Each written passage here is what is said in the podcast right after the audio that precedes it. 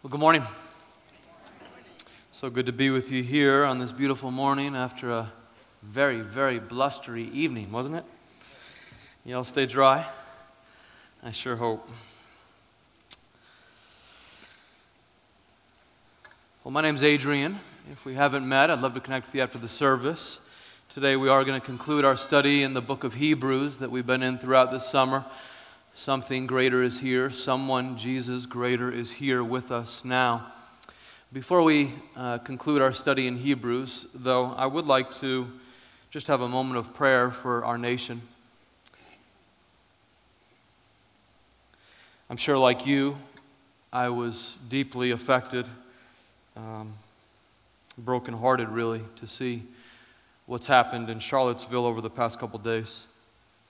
And. Uh, I, am not going to speak about that at length right now, though I do have a lot of thoughts. I, I would like to pray, though, with you, if you would join me.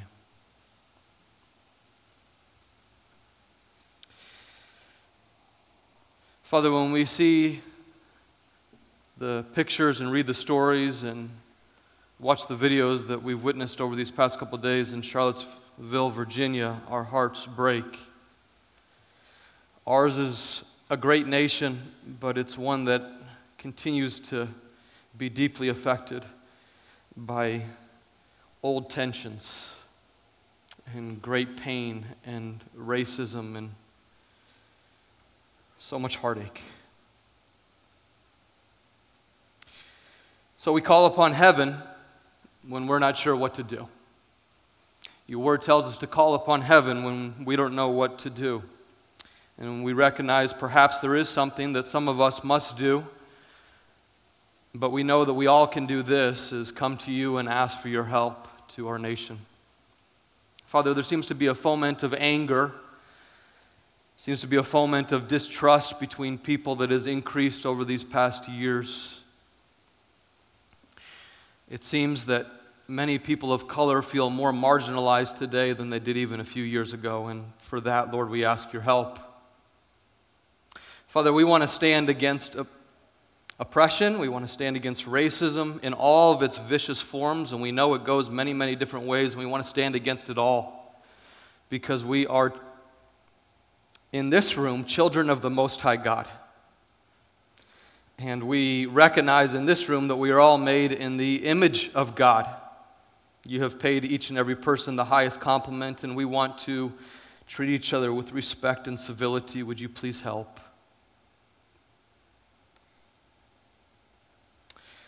Father, it's possible that even today some of us would, would need to admit to you we've harbored hidden prejudices. I have at different times of my life. And if that's true for any of us, we, we come to you and we ask, Lord, that you would forgive us and that you would change the trajectory of our heart toward Christ, who says, You want the world you love all people regardless of ethnicity or race or gender. God, would you do a work in us? We invite you now. And Father, we pray for officers who are caught in the middle of these things far too often, it seems, put in harm's way We ask, God, that you protect our police officers. We thank you for our officers here in Kearney, and we ask for protection on them as they seek to keep peace across our country. We pray for these officers who passed away yesterday. We don't know all the details to that, but we ask for your help to their families. We ask for your help to the police force there in Charlottesville. We pray for our government and our city leaders that you give them clear mind and leadership and direction and humble hearts to lead with kindness and clarity.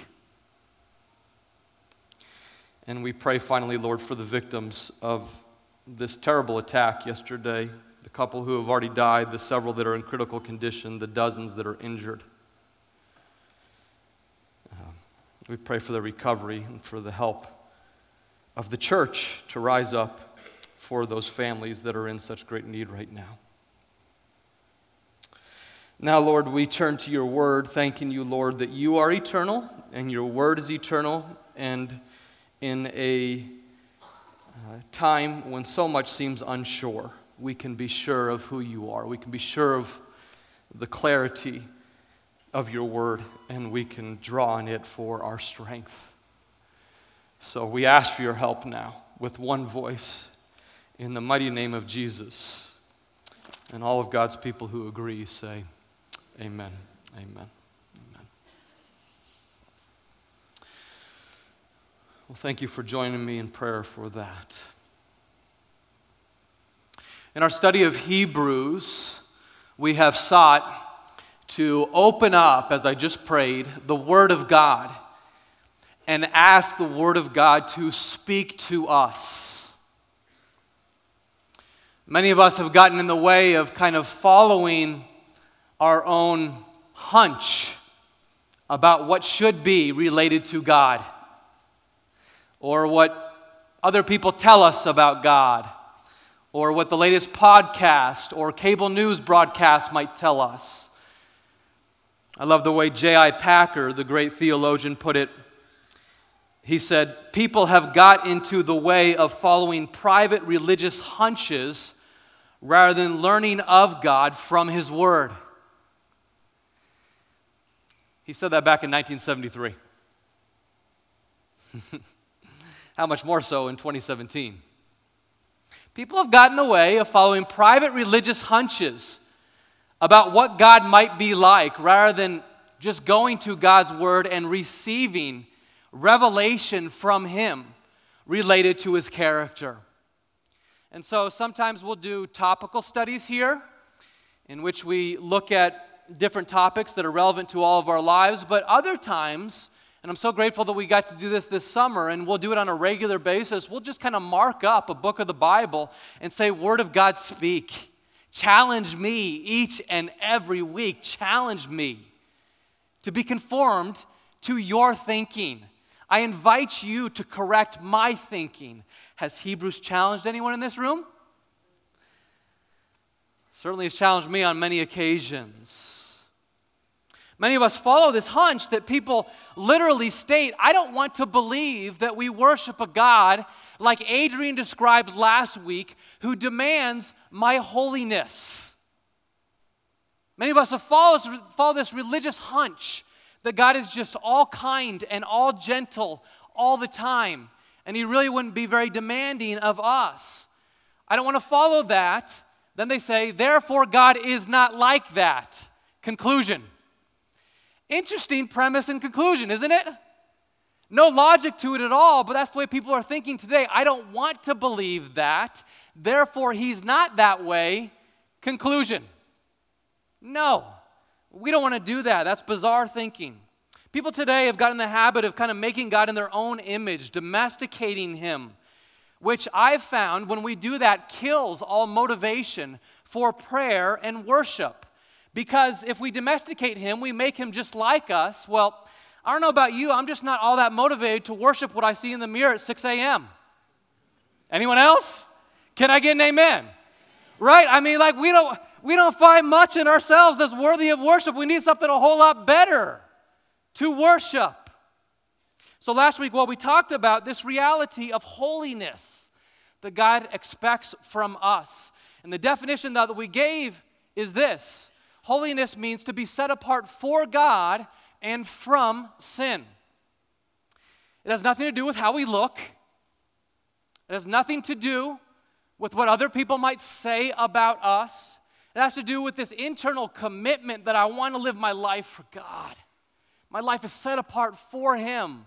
And I want to veer far from sin. I want to move directly into the gaze of Christ we noted these two essential elements to holiness. The Father disciplines us in order to make us holy. Out of love, He brings some discipline. He wants to train us up to be like His Son Jesus. And then we have a part to play as well to give God our mind, to give God our heart, to give God our body, to give God our eyes, to focus ourselves on Him, to discipline ourselves, to create new habits, to discipline ourselves, that we would become more holy. So today we're going to uh, kind of tag on to that message as we make an effort to speak of God's holiness, which leads to worship. I want to admit on the front end of this that all of our talk about God's holiness by nature feels feeble because God is totally other. He's great in a way that we never could be. The word in the Greek language is hagios, and hagios means a completely set apart, pristine in character, totally other.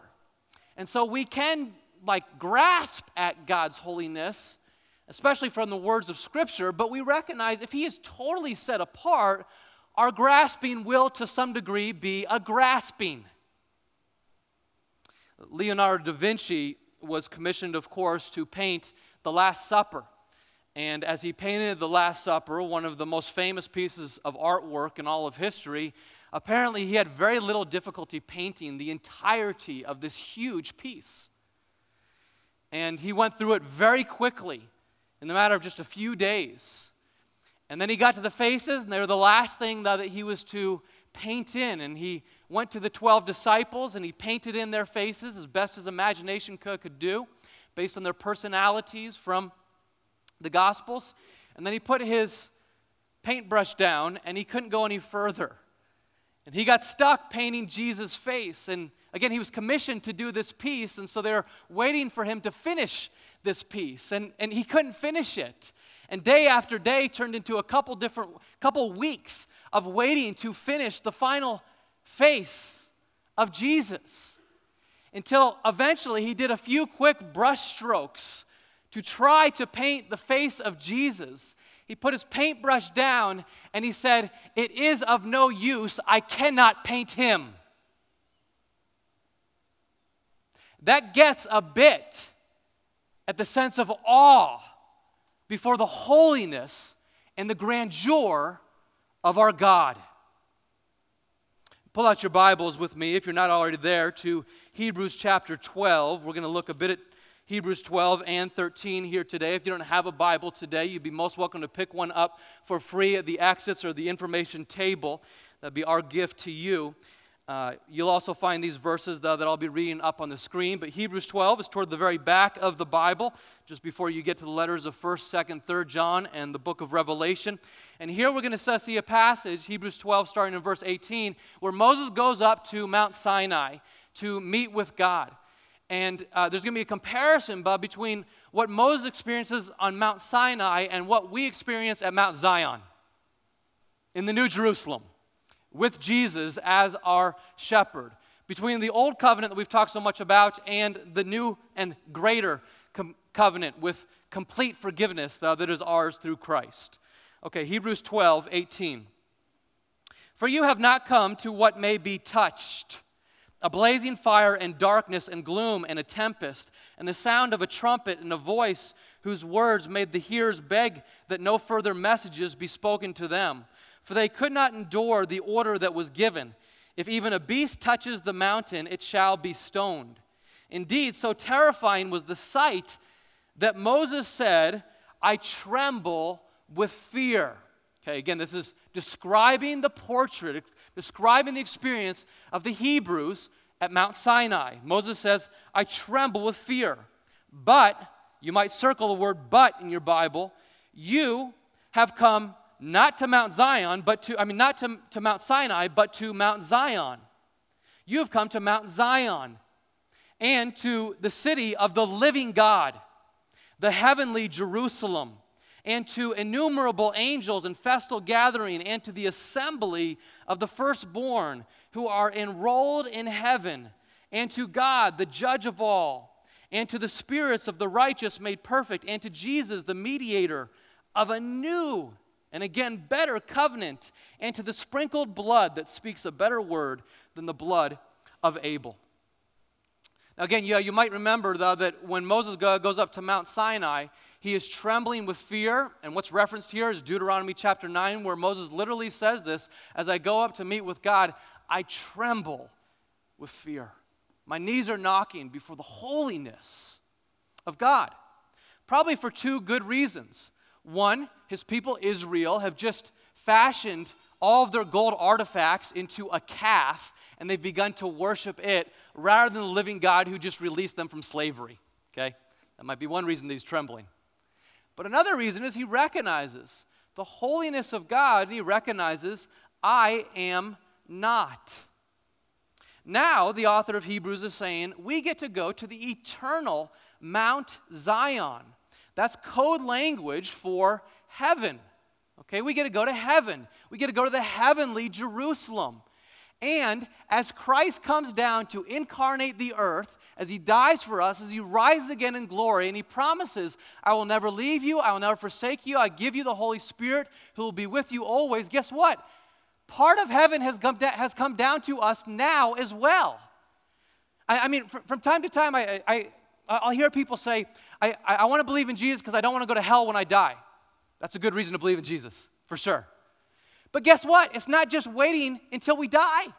We get to experience the heavenly dwelling today because Christ is with us. Something better is here now through the Holy Spirit who is with us always. This is part of what is meant by the heavenly Jerusalem, Mount Zion. We are enrolled now in the book of life, it says. We are enrolled and we are numbered with, you might underline your Bible, we are numbered with the assembly of the firstborn. That's the assembly of Jesus. That's us. That's all who call upon his name. So it goes on in verse 25 to say, See that you do not refuse him who's speaking. If he's done all of this for you, see that you do not refuse him who is speaking. For if they did not escape when they refused him in the old covenant, much less will we escape if we reject him. One of the, the private religious hunches that people sometimes hold is because God's grace is so much greater in the new covenant, that maybe God's holiness is somehow diminished. It's not. It's not. God's holiness, as you see right here in verse 25, is undiminished. We will not escape if we refuse Him. He's offering His gift, offering His invitation. But the standard of Christ's righteousness is undiminished. That's why we all must eventually do business with God. We say, God, is it going to be me on the throne or is it going to be you on the throne of my life? The passage goes on. Let's just skip ahead here to verse 28 and 29. It says, Therefore, because of all of this though, that we've just read, therefore, let us be grateful for receiving a kingdom that cannot be shaken.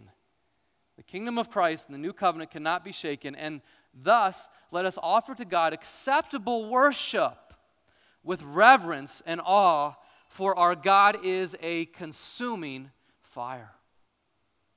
Our God is this consuming fire who longs for every person in this room to receive Him, to, to worship Him with reverence and awe, to enter that eternal rest both for now and for all of eternity.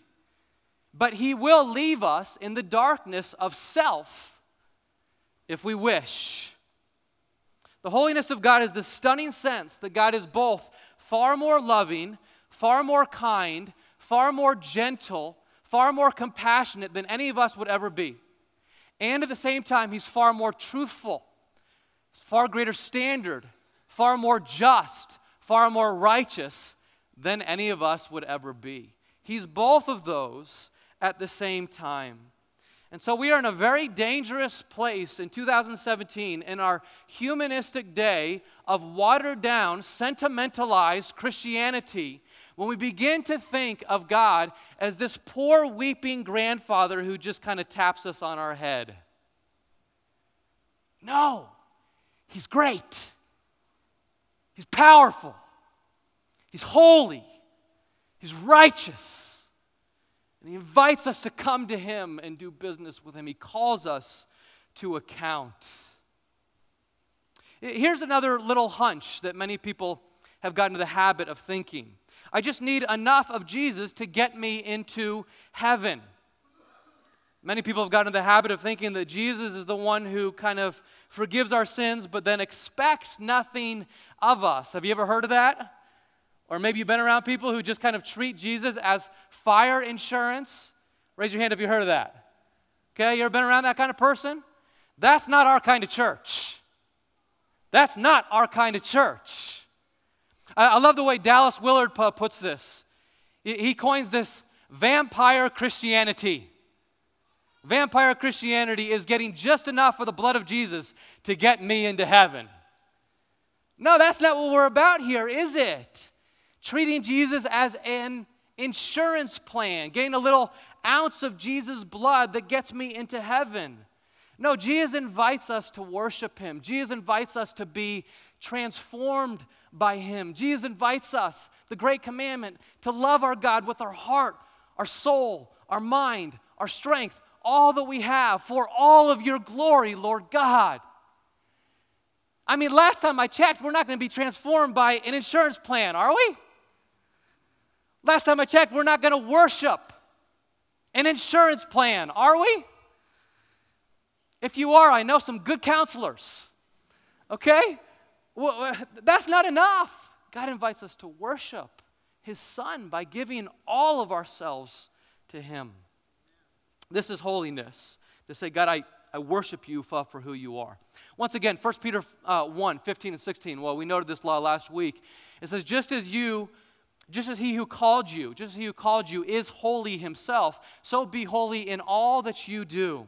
For it is written, Be holy because I am holy. We're, we're holy because we seek to follow Christ. So we invite his discipline and we seek to develop new habits in order to follow him because that is a right worship.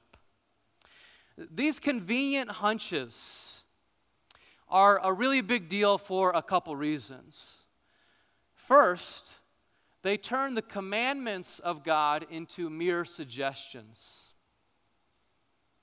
They turn the commandments of God into mere suggestions.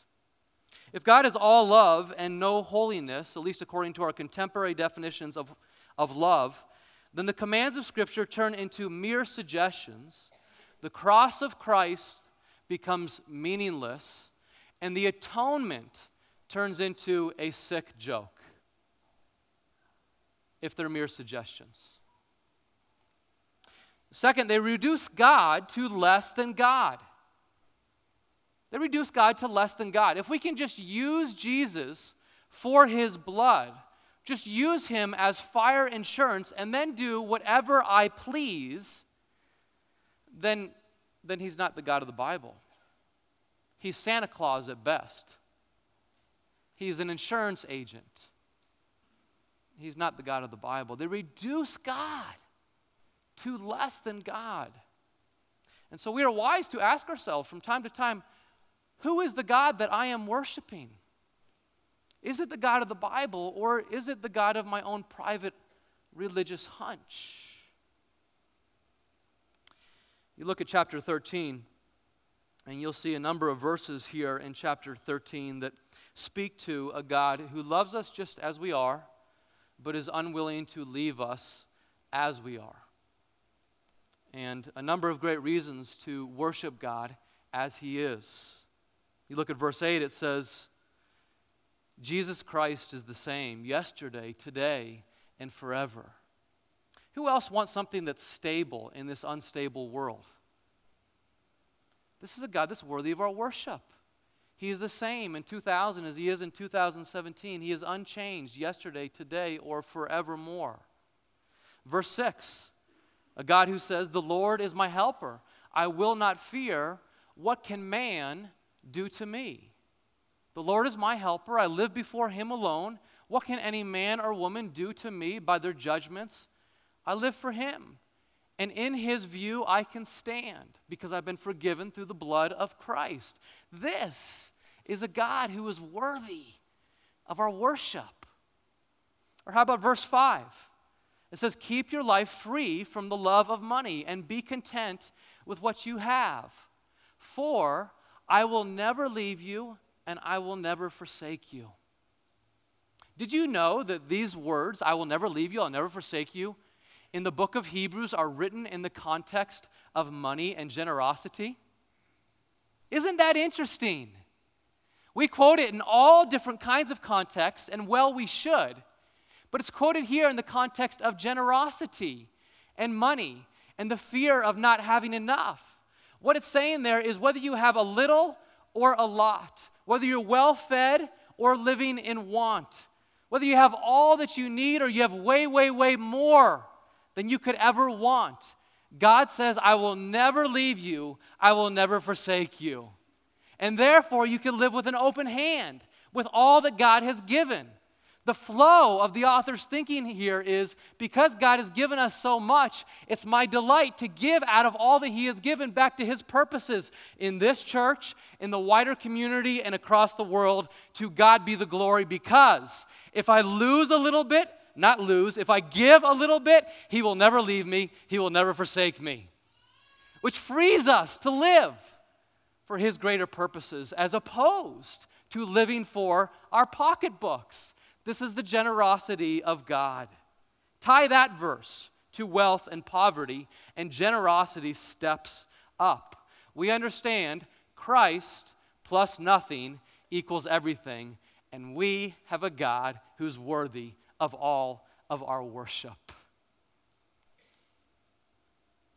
You know, when Moses ventured up to Mount Sinai to retrieve those Ten Commandments, which weren't called Ten Suggestions, he pleaded to commune with God, didn't he? And as he prepared to lead the people through the wandering, through the wilderness, he's already led them out of the bondage of slavery, that wicked institution of slavery. He's led them out of the bondage of that. And they're wandering through the wilderness, and he says, I, I need God. I have over a million people that are following me, and I don't have what it takes. He says, I need, I need God. And he goes up once again to, to meet with God. And perhaps you remember in Exodus 34, he begs God for one thing. You remember what it was?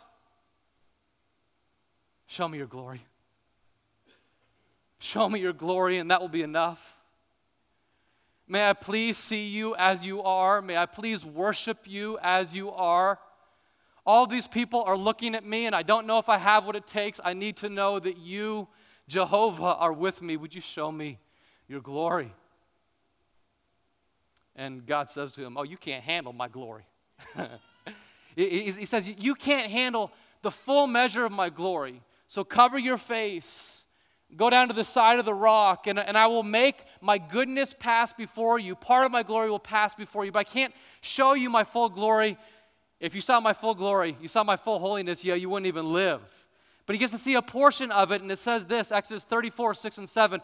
This is a Bible verse, though, that's worthy of our memorization. It tells us what the character of God is like. It says, He passed in front of Moses, proclaiming, The Lord, the Lord, the compassionate and gracious God, slow to anger, abounding in steadfast love and faithfulness maintaining love to thousands and forgiving wickedness, rebellion, and sin, yet he will not leave the guilty unpunished.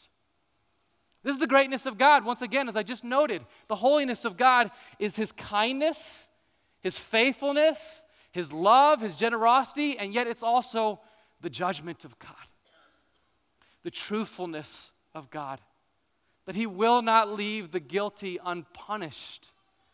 This is the revelation of God in His holiness. There's a kindness and a severity in these words.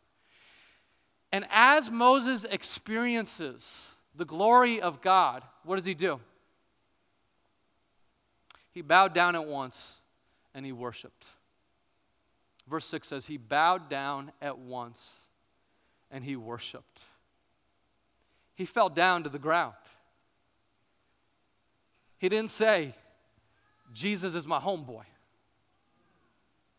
He didn't say, Let me give you a fist pound God. He fell down onto his knees in authentic worship. Perhaps he fell down prostrate on his face. Perhaps he fell down on his chest. Friends, there's only one posture that we'll do when we encounter the greatness of God you fall back. This is a clear portrait throughout the scriptures. Moses and Isaiah and the Apostle John and the angels of Revelation and Peter. And again and again, there are so many times in the scriptures that someone encounters a vision of God, and only one posture will do. They fall down. When was the last time you fell down your face before God? Literally.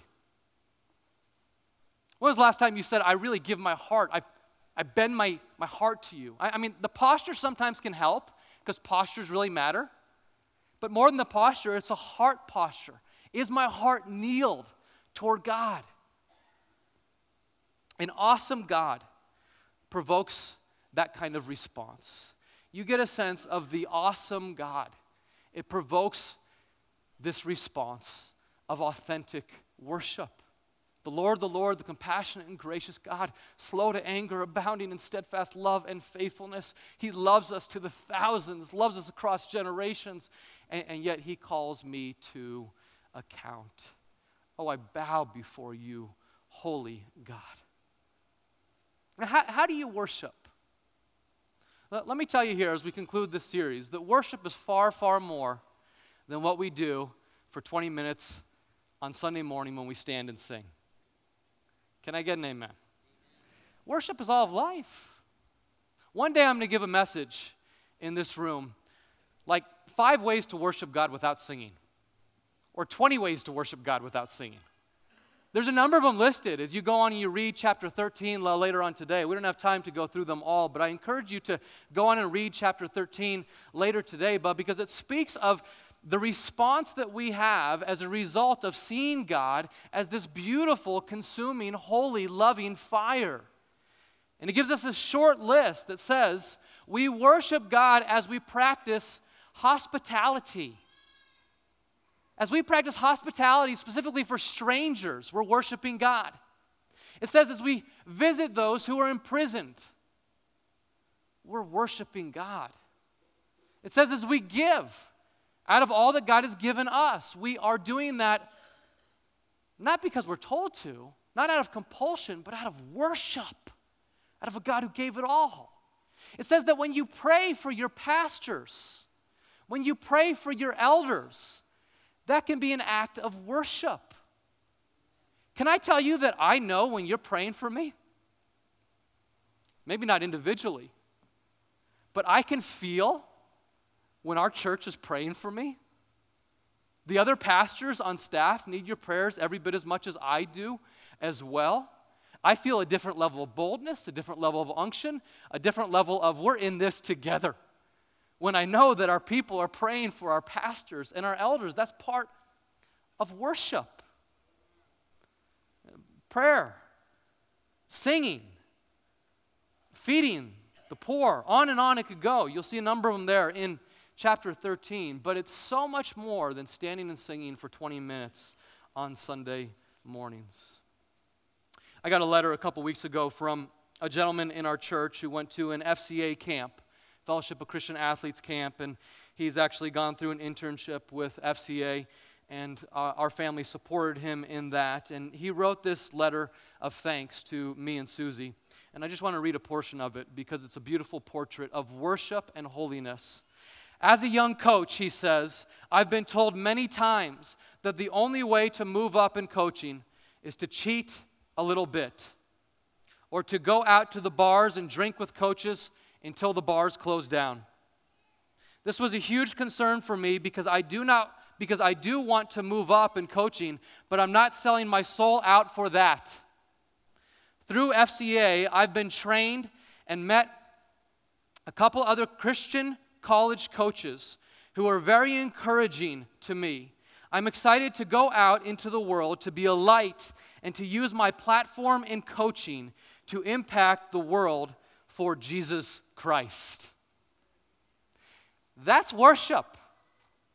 That's a decision. I'm going to set my gaze on Christ and I'm going to follow him no matter what other people do and I will not offer to God that which requires nothing from me. And even if it means that I am not promoted as much as I would like, I'm still not selling my soul for it. I'm worshiping the God who demands my all. As we approach the awesomeness of God, authentic worship is the only natural posture. In that example from Revelation chapter 1, when the Apostle John experiences the holiness of God, he sees this vision of Jesus. He also falls to his knees. He can't even stand. But let me tell you what Jesus does Jesus picks him up off of his knees. He puts his right hand on the Apostle John, the right hand of authority, and he lifts him up and he says, It's okay. You can stand. And this is what he would do for us. He would pick us up by his right hand of authority, and he would set our gaze on the cross. And he would say, Because I have paid it all for you, you can stand. You can fall to your knees in worship of God, and then you can know that you can stand in his presence because the Holy One is greater than your sin. He has paid it all in order to bring us to God. The only response is that we would worship Him with all that we got on Sunday morning, that we would not sing with a flippancy, that we would give ourselves to Him, that we wouldn't come to church and say, Yet another Sunday, no big deal. That we wouldn't come into Monday morning and say, Yet another Monday morning, no big deal. But we would see each and every day as an opportunity to worship the one who has given his all for us. Someone greater is here in this room. Someone greater is in the venue right now. Someone greater is here in your heart. Father, thank you. We thank you for all that you've done. We thank you for all that you have given. We thank you, Father, for the new and better covenant that wipes away every sin, that concludes every sacrifice, that gives us a new temple for the Holy Spirit, made not with hands or by the great ingenuity of any man or woman, but made by God Himself, sealed by Jesus Christ. Thank you that we get to live with you. Lord, I, pray that as we talk about the holiness of God and the right response of worship, no one would feel so intimidated by God that they couldn't come to Him. That would be the wrong response. The right response is to recognize the holiness of God's great standards, the love that is poured out to us through Jesus, to fall to our knees, to repent, to ask forgiveness for ways that we have failed, to receive your forgiveness and then to stand with confidence in your presence. Lord, we love you. Would you receive our worship right now as we declare with our hearts and our voices that someone greater is here?